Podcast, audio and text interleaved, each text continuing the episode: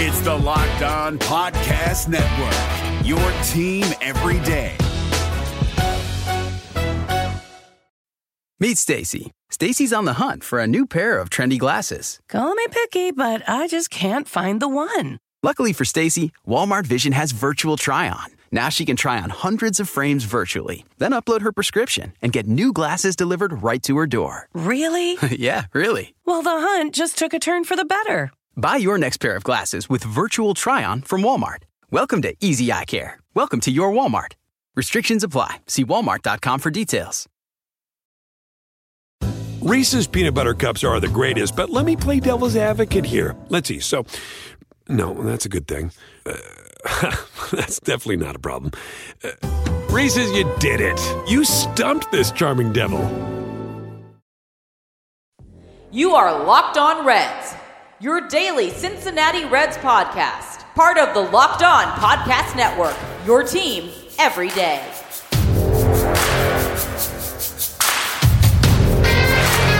Welcome into your daily source for the Cincinnati Reds throughout the offseason. This is the Locked On Reds podcast, and I'm your host, Jeff Carr.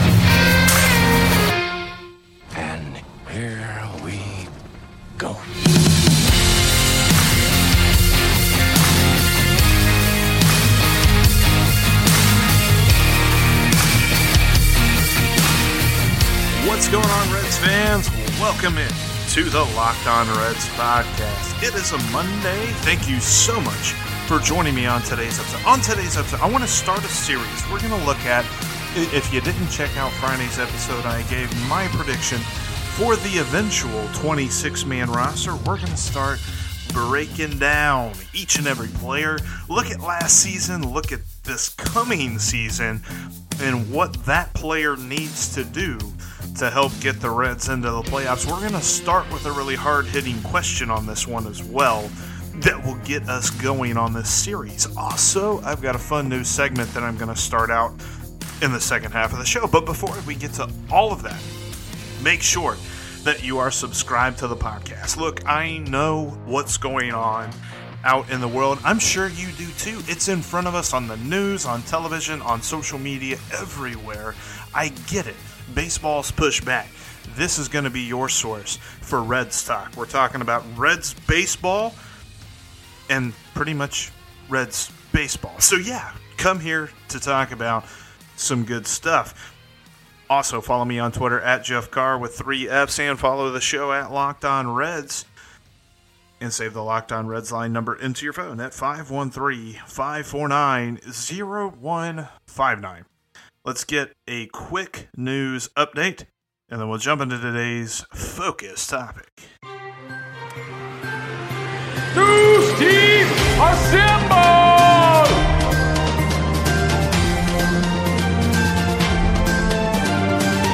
Just want to quickly throw this out there. Look, the season has been postponed at least two weeks. That now is being considered almost an impossibility to happen. Some surmise that it may be until Memorial Day weekend that we get baseball. It could be well into June before we see any baseball happening. So, until then, I mean, there's plenty of YouTube videos out there. You can usually, I mean, if you think of a pivotal game in Reds history, you can probably find a video of that game. If you're really jonesing for some baseball, or plenty of baseball movies out there to fill the time. But hey, we're going to look at this season. Hopefully, we'll get some baseball here soon. So let's just do it. Let's jump right in to today's focus topic. This is all confusing. Why do I have to keep learning new things? So, like I said, I want to look at the guys that I think will make this 26 man roster. We're going to take a look at last year and break down why this year they will help the Reds make the playoffs in 2020. We're going to start off this whole series, though, with a hard hitting question. It's not just going to be, well, here's player A, what they did last year, and all this other stuff. No, I'm starting this off the right way, the kind of way that gets you thinking. The question that I have for you is this, and we're going to unpack it over the next couple of episodes. Between these two guys, whose bounce back is most important? to the Reds in 2020. Is a bounce back from Joey Votto more important, or is a bounce back from Trevor Bauer more important? Now, I'm looking at the success of the Reds as a whole. I understand that if you look at them individually, it's a much different scenario because one has a contract pass this year and the other doesn't. I'm looking in terms of the team's needs. The team is searching for a playoff berth. The, ter- the team is going for the World Series in 2020. Which players' bounce back is most important to that? We're going to start off with a man who's been here his entire career. We're going to start off with a man who's gone through two down years and is looking to make some sort of comeback in 2020. I'm talking about our man, Joey Votto. There's still no one in the game who I like more. And look, every fantasy draft that I do, I still can't quit him. I know he's going in the mid rounds. I get that. He's not highly rated. No one's really counting on him to put up a ton of numbers. He's still my favorite player on the Reds. He's my favorite player in the league, Joey Votto. So, look, yes, I get it. I'm a little biased. But today's focus topic is me making the case for Joseph Daniel Votto. Look, David Bell has said Joey will bat second whenever he's in the order. Now, he did say it's whenever Shogo and Joey are both in the lineup, but I got to believe if for some reason Nick Senzel is in the lineup and Shogo is not in the lineup, then Nick Senzel will bat lead off. And then whenever Joey is in the lineup, he's going to bat second. I've seen some folks say that, well, maybe they ought to move Joey down in the lineup because he's not who he used to be and give somebody else the second spot in the order. I disagree with this take because here's the deal. When it comes to this bounce back thing, if Joey bounces back, this is the reason why Joey has to bounce back for the Reds to make the playoffs because he has to be that on base machine at the top of the order. Last year, the first two spots in the order had an on base percentage of a combined 350. It's like right around 350. So Joey was part of that. He had a down year when it comes to getting on base. And we said it before, the power numbers aren't going to be there. Joey is not going to be expected to be a power hitter. So he has to supplement that with getting on base close to 40% of the time. Now, I'm not going to say he has to be a 400 on base guy, but a 380, 390 on base, that's really what we're looking for here. Take pitches, be selective, force the guy on the mound to increase his pitch total just by facing you. That's something that Joey did even in his prime. He was really able to work the count, get a lot of pitches in, draw some walks, but also take that strike and do something with it. I think now we're looking more at a guy who's just going to make contact. He's going to be able to put the ball at all parts of the field, not necessarily with power like he used to. But with the guys around him, he's going to see those pitches. So he's got to make do with what he gets. And he's got to turn that into him being on base for the guys behind him. Because if there is a black hole in the number two spot, and by black hole, I mean, and Joey has an on base percentage around 350 or less. It's going to be interesting because you're paying him too much money to hit any lower in the order than than the top three. If you, if we see Joey hitting fifth, sixth, or seventh, this year is in jeopardy. I'm saying that right now. He cannot be a lower in the order type hitter. He's got to make his due in the second spot in this lineup. And by doing that, he's got to get on base. I know that there's plenty of people out there that like to make the argument, well, he's not paid to walk. That's the dumbest argument in the books because now he definitely is paid to walk. The guys behind him are the guys that are going to rack up the RBI. Geno, Nick Castellanos, Mike Moustakas. Those guys are going to be your main run producers in the middle of the order. Joey is no longer in that group. But make no mistake about it, if he continues his decline from the last couple of years, the Reds may not make the playoffs. And I hate to say it that way. I hate to put that kind of a damper on the thought, but I think he's going to bounce back. I think we're going to see Joey Votto in the 380, 390 on base territory, and he is going to be the quintessential number two hitter that you need. Because I feel like Shogo is going to have a good year. We're going to talk about him in a couple of episodes, kind of looking at what he could be for the Reds. But Joey's bounce back is monumental for this team to make the playoffs. Tomorrow, I'm going to give you the case for Trevor Bauer, and I want to see your response as well after that. Here in just a moment, though, want to get into a new segment for today. We're looking at past games, past important games in Reds history. But first, do you hate stepping on the scale? Maybe it's because you haven't met the right one. A company called Withings produced the world's first smart scale, and they are still the best. In fact, Tom's Guide rated Withings Body Plus the best overall smart scale for 2020. If you are looking to lose weight, willpower is key, but so is having the right tools. Withings Smart Scales are known for durability and an exceptional user friendly design.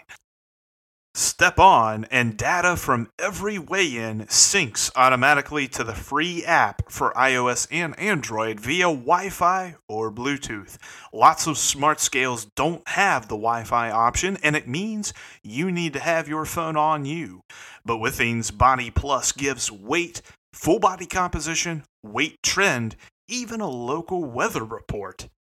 The scale can support up to eight users and even know which is which. So here's the deal you can get 25% off a Withings Body Plus right now at withings.com for a very limited time. Go to withings.com. That's W I T H I N G S dot com backslash MLB to get 25% off Body Plus Body Composition Scale. That's W I T H I N G S dot com backslash MLB to get 25% off the Body Plus Body Composition Scale. Reese's peanut butter cups are the greatest, but let me play devil's advocate here. Let's see. So, no, that's a good thing. Uh, that's definitely not a problem. Uh, Reese's, you did it. You stumped this charming devil. During the 2019 season, six players hit for the cycle. In fact, cycles don't happen that often quite a lot, but there has not been a Cincinnati Red hit for the cycle since I was born. You got to go back to June 2nd of 1989. And this is actually going to be a new segment for me. It's something that I'll do at random times, but today we're going to have a look back at a past game. Just looking back at something in the history of the Reds that was awesome. And today we're looking back at the last time a Cincinnati Red hit for the cycle. We're talking about June 2nd of 1989 and Eric the Red as he hit for the last Red cycle. A little bit of Fun facts about this, real quick, before we jump into the game itself. Coming into that game, Eric Davis had been on a bit of a hot streak. He had three straight multi hit games. In fact, nine games before the June 2nd day, he had a four hit game. It was just a double and three singles, not not a cycle game, but four hits nonetheless. He was four for four on June 2nd as well. In that game, the Reds beat the Padres 9 to 4 because of Eric the Red just going crazy. The Reds were actually up 8 to 1 after the 4th inning. Absolutely got all over the Padres pitcher Walt Terrell. I don't know if he's related to our buddy Wick over at uh, Red Reporter, but you know, maybe I'll ask Wick that next time I talk to him. But uh, yeah, Walt Terrell gave up eight runs in just a few innings pitched. The interesting part about that was he entered the June 2nd game with a measly 2.66 ERA. So he was pitching pretty well.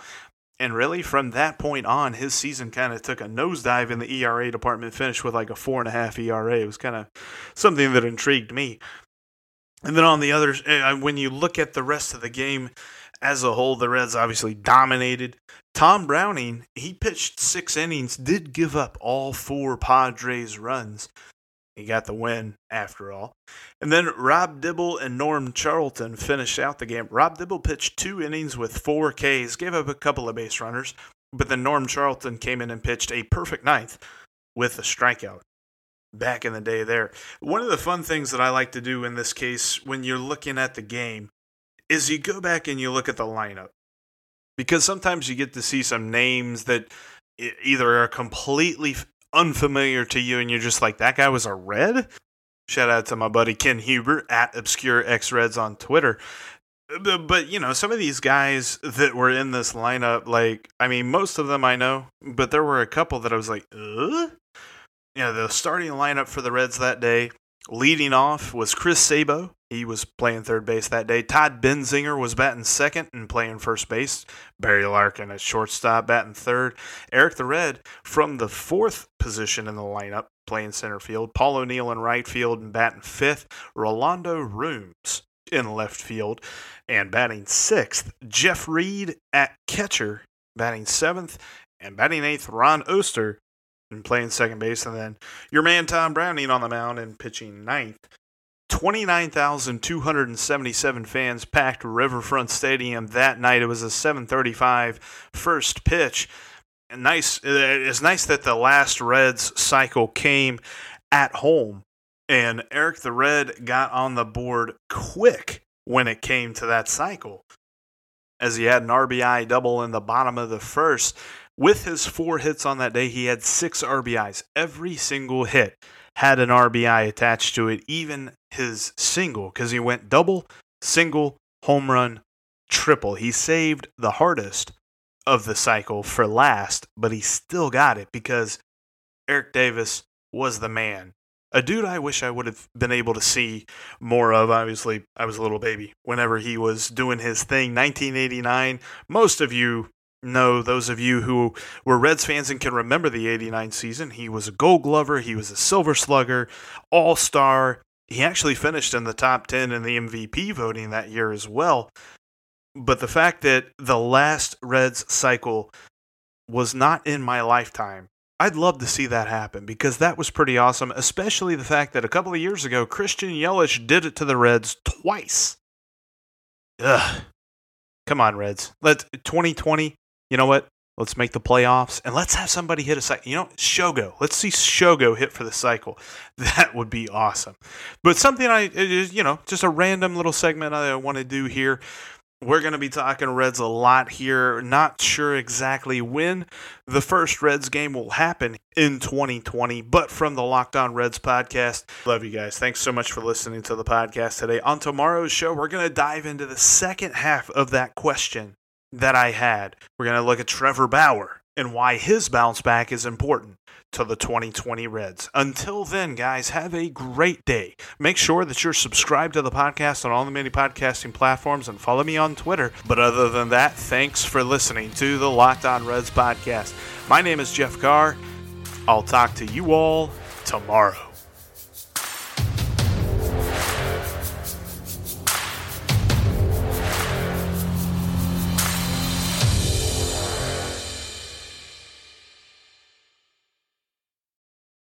Reese's peanut butter cups are the greatest, but let me play devil's advocate here. Let's see. So, no, that's a good thing.